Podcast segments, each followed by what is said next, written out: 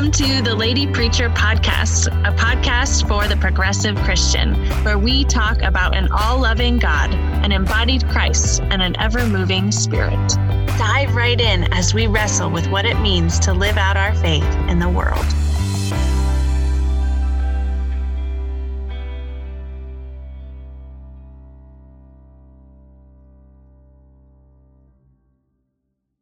Hello, and welcome to the Lady Preacher podcast. I am your host, Reverend Kelsey Beebe. And today we are going to dive into talking about baptism and confession and repentance, and also addressing some of the events of this past week and where God is calling us in the midst of all of this.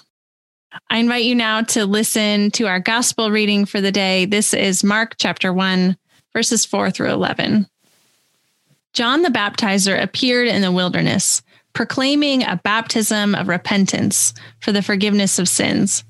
And people from the whole Judean countryside and all the people of Jerusalem were going out to him and were baptized by him in the river Jordan, confessing their sins. Now, John was clothed with camel's hair, with a leather belt around his waist, and he ate locusts and wild honey. He proclaimed, The one who is more powerful than I is coming after me I am not worthy to stoop down and untie the thong of his sandals. I have baptized you with water, but he will baptize you with the Holy Spirit. In those days, Jesus came from Nazareth of Galilee and was baptized by John in the Jordan. And just as he was coming up out of the water, he saw the heavens torn apart and the Spirit descending like a dove on him. And a voice came from heaven You are my son, the beloved. With you I am well pleased. If you would please pray with me.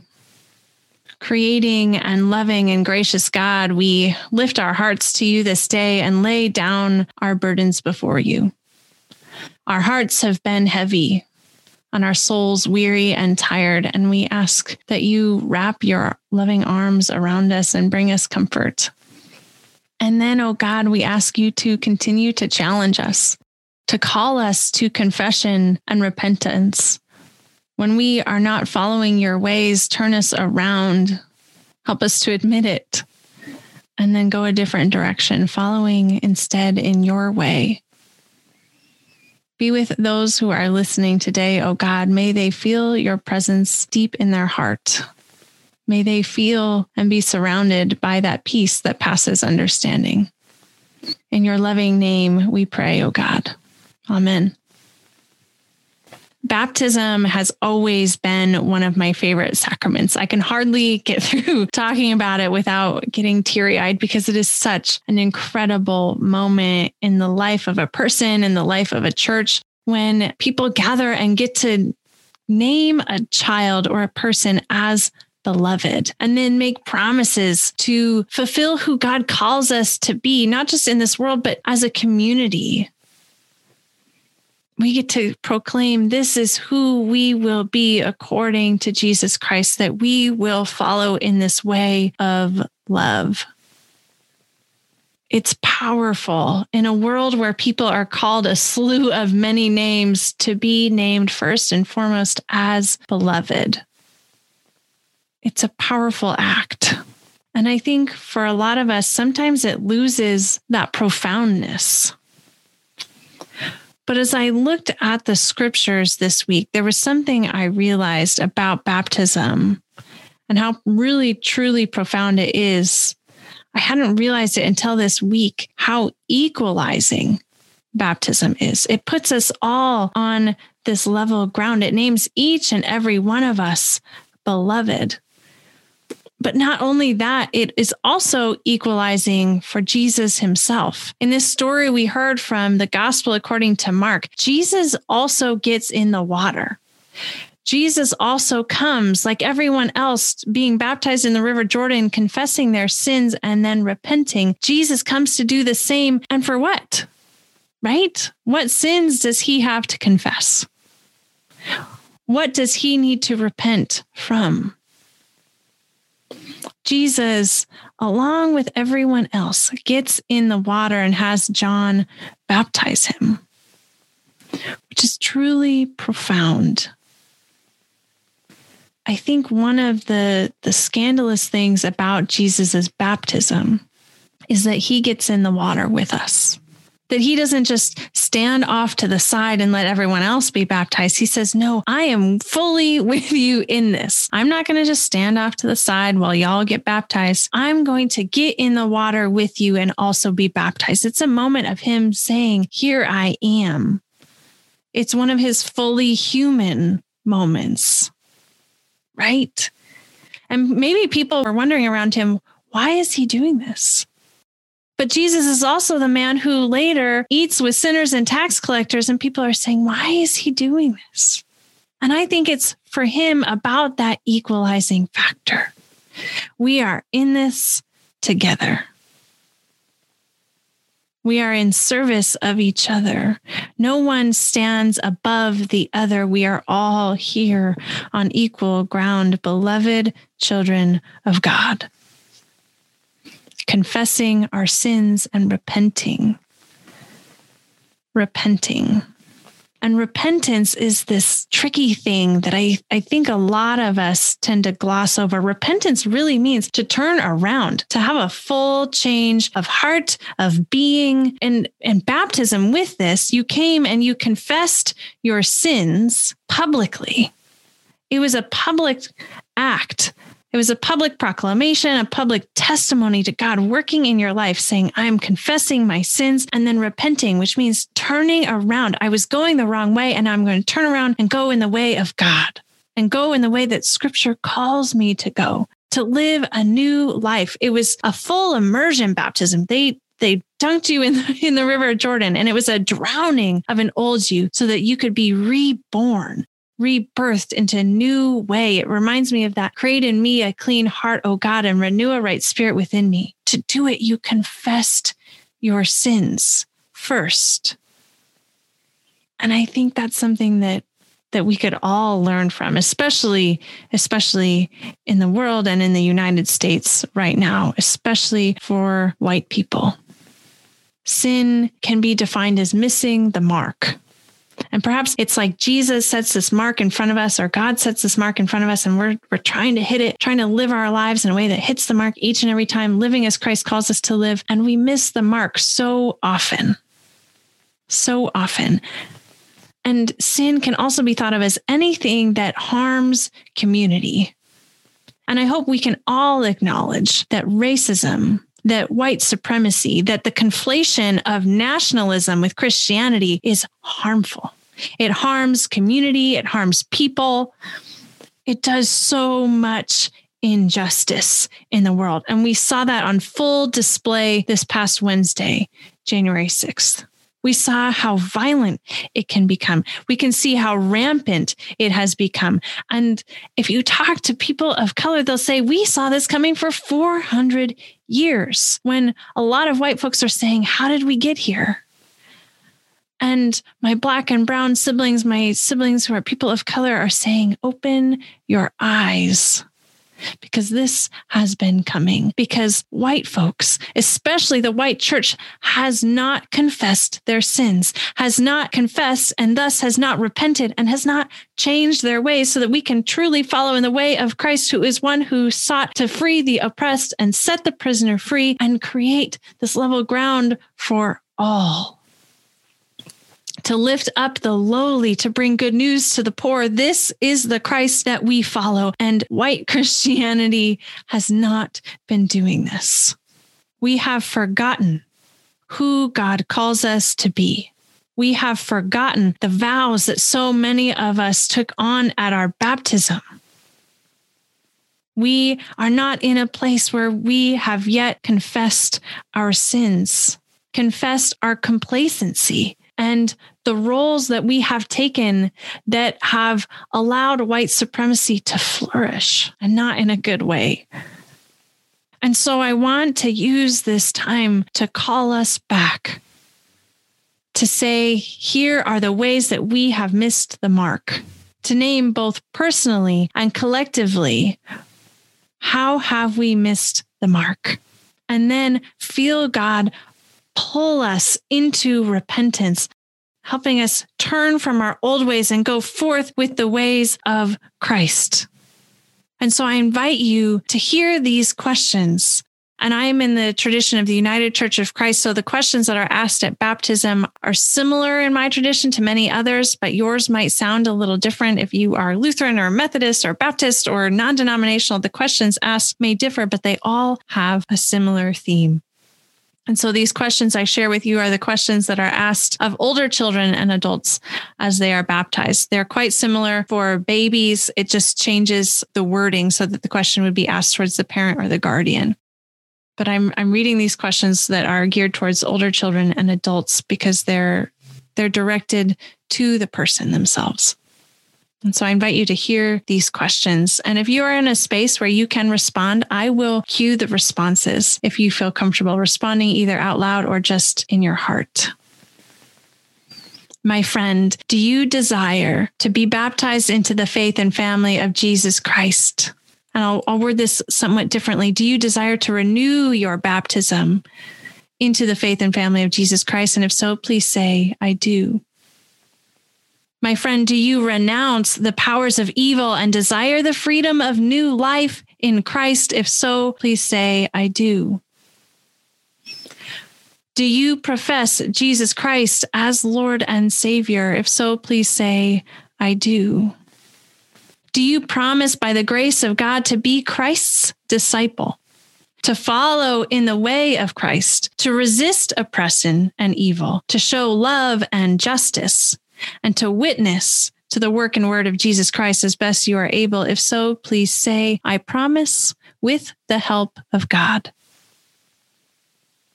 And the final question Do you promise, according to the grace given you, to grow in the Christian faith, to be a faithful member of the Church of Jesus Christ, celebrating Christ's presence and furthering Christ's mission in all the world? If so, please say, I promise, with the help of God. In my tradition, we believe in a single baptism. We believe that you are baptized once and that's all you need. And even regardless of whether or not you are baptized, you are a beloved child of God. But this practice of renewal is important. This practice of remembering these vows we make, these promises we made, and recommitting to them. And I truly feel, especially just knowing myself and, and especially based off of the actions that we saw this past Wednesday, we need to do this more often. We need to remember what we have promised that we have promised that with the help of God, we will resist oppression. We will resist evil. We will show love and justice. We will witness to the work of Jesus Christ as best we are able. We will be a faithful member of the church. We will grow in our faith, meaning we will not stay stagnant. And we will further Christ's mission of bringing good news to the poor and setting the oppressed free, the prisoner free. This is the work of Christ and the work that we promise to continue in the world in our baptism. That God calls us beloved, and we will live into that belovedness by doing these things. And it's important to recommit ourselves to them because we have been missing the mark. This past week, I was doing some work in the kitchen and our kitchen sink is white ceramic and it gets pretty dirty. And I realized it was like very dark yellow, orange, and needed a good scrub down. So I went and I got some barkeeper's friend and a magic eraser and I scrubbed and I scrubbed and I scrubbed and I scrubbed. And by the end, it was sparkling clean. And I thought, man, this is kind of like a reminder of the importance of renewing baptism. The sink is still a sink, right? No matter what, no matter if it's discolored, if it's clogged, whatever, it's still a sink. But when it is really dirty like that, when the disposal gets really clogged, it's not as good as what it's created to do things are getting in the way of what it's supposed to be doing and who it's supposed to be, what it's supposed to function as in the world. And I think we do this too, right? As children of God. Maybe there are some things we are doing or saying or a way we are acting in the world that is getting in the way of us living into who we are as Christians, into who we are as children of God. There's something getting in the way.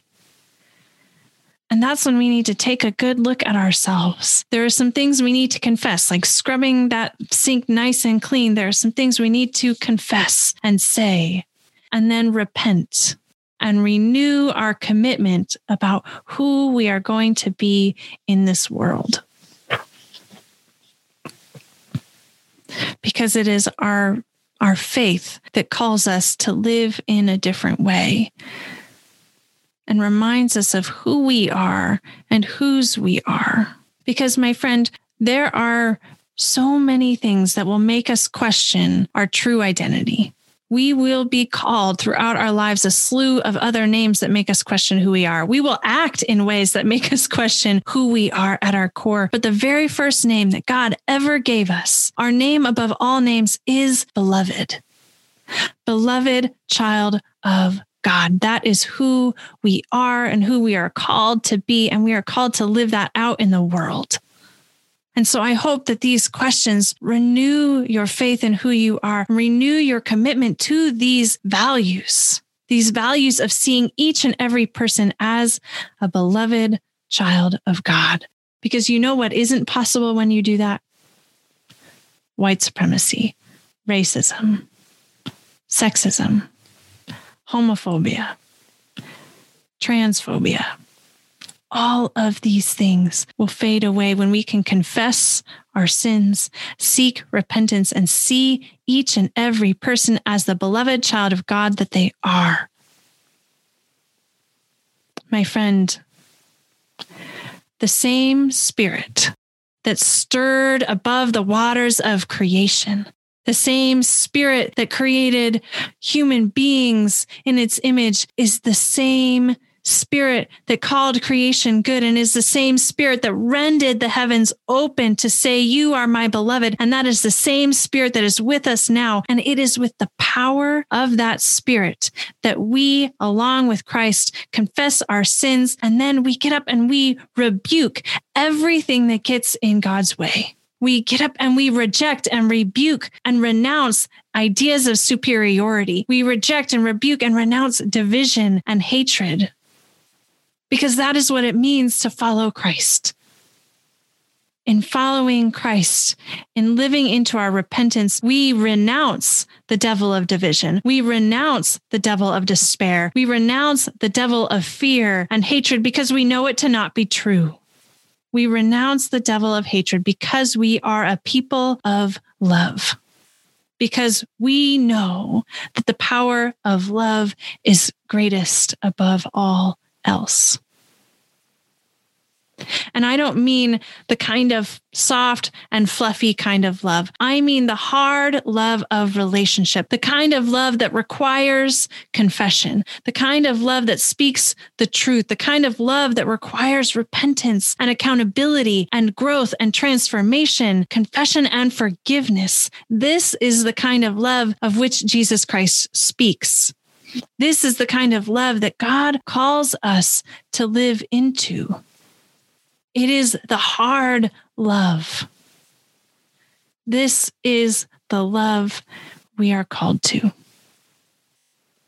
One of my favorite books, it's a bit of a satire. And so you have to know that going in. It's called Lamb, the Gospel According to Biff, Christ's Childhood Pal. And it's a made up fictional story about Jesus's childhood best friend, Biff. And I'll say that again, it's totally made up, but it's a funny story. And Jesus' character in this book, his character's name is Joshua.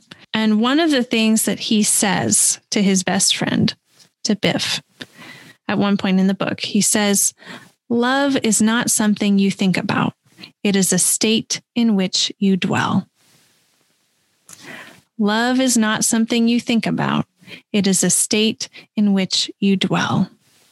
And after the events of this past week, Love is what I want to dwell in.